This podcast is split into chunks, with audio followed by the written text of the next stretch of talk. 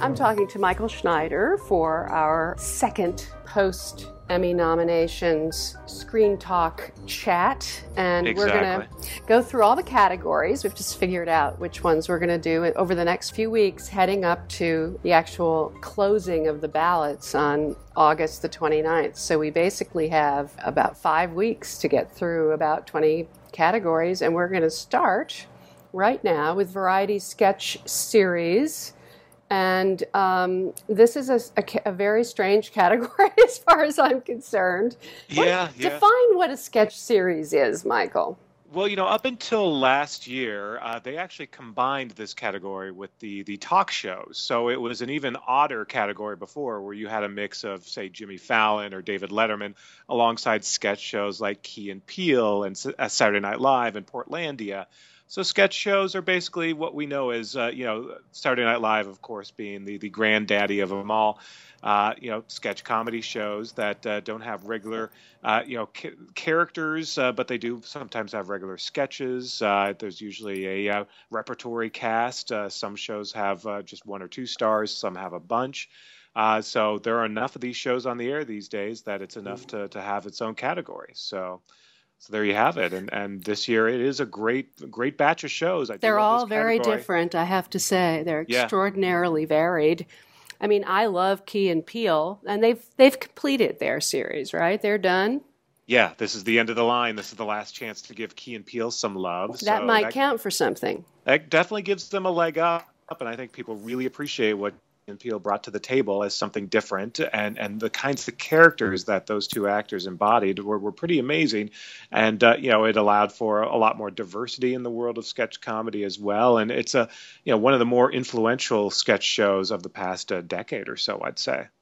But Saturday Night Live is often a favorite in this category. Yeah, again, I mean a show that's going into its 41st season uh, or just completed rather its 41st season. I mean, come on, that's the again. You think like they'd be getting tired of it by now, but of course we know that familiarity breeds love when right. what goes with the Emmy voters. Yeah, and SNL has already broken the records for most nominated show programming in the history of the Emmys, and, and obviously with SNL continuing until the end of time, that that's a record that may never be broken. But don't you so, think that they would? You would think that they would want to try something new. Voters, well, you know, perhaps. I think that's why, you know, Key and Peele, because it is the final season, they may have a little bit of a leg up just because, you know, people want to give it one last uh, farewell. Um, so, you know, that that's a possibility. Uh, you know, Amy Schumer had a slightly less buzzy season this year. Amy Schumer won last year, uh, as a matter of fact, in this category. So, do you think diversity was a factor in, in that, or or just they love her and they were impressed with her and they wanted to reward her? I mean, how much yeah. of it had to do with her being a woman? I, I mean, I think th- that obviously helped, but I think there was so much heat surrounding Amy Schumer last year that right around the time that voters were were picking the, the Emmys, that it gave definitely gave her and, and Inside Amy Schumer a leg up. I don't think there's that similar kind of heat this year. No train wreck, no big so, summer hit. Yeah, so so I think that's probably off the table. But you know, again, Key and Peele, Portlandia is another one that's sort of a sleeper show that that people love, and it's a little quiet, it's a little small, but it's very funny. Now, the one problem there is Fred Armisen may uh, counter, uh, you know, block each block himself out because he's also got documentary now on the docket, and that's another sort of very critically acclaimed but kind of quiet small show also on IFC. Well, let's analyze that. You have um, uh, in if this were in in the Oscar universe, we would be looking at the classiest, most highbrow, most critically acclaimed and awarded show, as opposed to the smallest and the quietest. Do you see what I'm saying? Yeah, yeah and and that's why you know I got to put my money on Key and Peele. I, I think. And Drunk History last... is not in the running.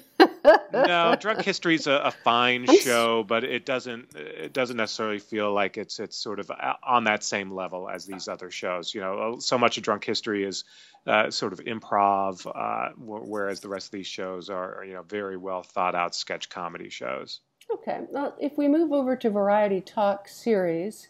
Um, this is the one that we talked about a little bit last week because we were sort of shocked that Jerry Seinfeld got in with comedians in cars getting coffee, thanks to it being put in a different category, basically. Um, at the expense of our dear beloved, uh, who is still doing great with the election, by the way, uh, Samantha Bee and Full Frontal. But given what we have, which is basically a bunch of white men um, in contention, who, am I still? I'm going to go with John Oliver still. Yeah, I mean, when you, when you look at who's won this the, the, the Emmy in this category for the past you know 15 years, it's been someone from that Daily Show sort of uh, uh, you know bank. Uh, you know, it started with, of course, the Daily Show with with Jon Stewart, and then later on, Stephen Colbert picked up a couple of trophies as well. So that's the kind of show that uh, Emmy voters seem to be rewarding over the past couple of years, and and and uh, last week tonight with John Oliver seems to be you know w- one of the successors to that that you know people love, audiences love, uh, critics love, and I think I think uh, voters will love as well. So you're right. I, I, give the leg up to John Oliver with James Corden being the uh, you know spo- potential spoiler. You know, Corden obviously has a lot of heat uh, with Carpool Karaoke and all the other things that he does. Uh, they're, they're, you know, it's it, it is a show that people which is really, going to be a series now. Which is going to be a series exactly, and people, uh, you know, really just find him so appealing. He's so likable and has so much talent, and also just kind of came out of nowhere and really surprised people. So Corden, I'd say, is the sleeper, but if you're a betting person, you got to put your money down on John Oliver.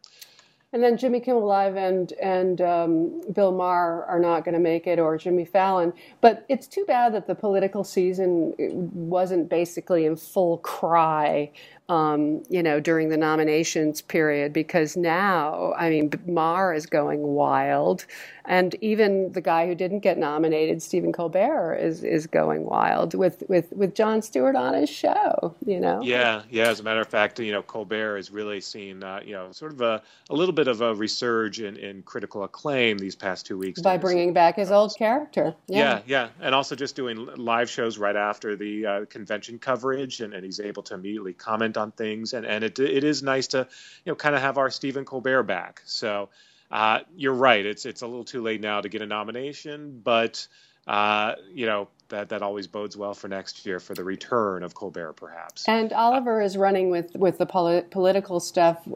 Any chance that any of these other people are going to catch up? Um, in, terms of votes, it, it's uh, hard to say. You know, probably not Bill Maher. I think he's still polarizing. There, there's probably a portion of the voting uh, crowd that just you know doesn't like him for whatever reason. So you know Jimmy Kimmel is is always a uh, he's a crowd pleaser. He's another you know strong show that uh, you know critics like that that does just fine. But you know I think both him and Fallon um, probably, if anything, cancel each other out. Exactly. You know, for, and and so that's where you may have Corden sneak in. Uh, but again, Oliver sort of when you know all the thing about John Oliver that makes him an even stronger candidate this year. Uh, look, I'm talking in political terms because that's all we're thinking about right now. But uh, you know, because he's not up against Colbert, uh, he's not up against any of it. He's not up against Samantha Bee. He's not up against any of his other uh, former Daily Show cohorts. He's out there alone. That that sort of to me makes him a shoe in. I agree with you completely. Um, okay, let's move on to reality competition program. Um, and if I were to look at this list, I would say offhand, what would I say? Well, I would say maybe the. I have no idea. You tell well, me. Well, you know, just play the odds. The Amazing Race has won almost every year. Uh, so it's, it's, time for someone else to take over, she said.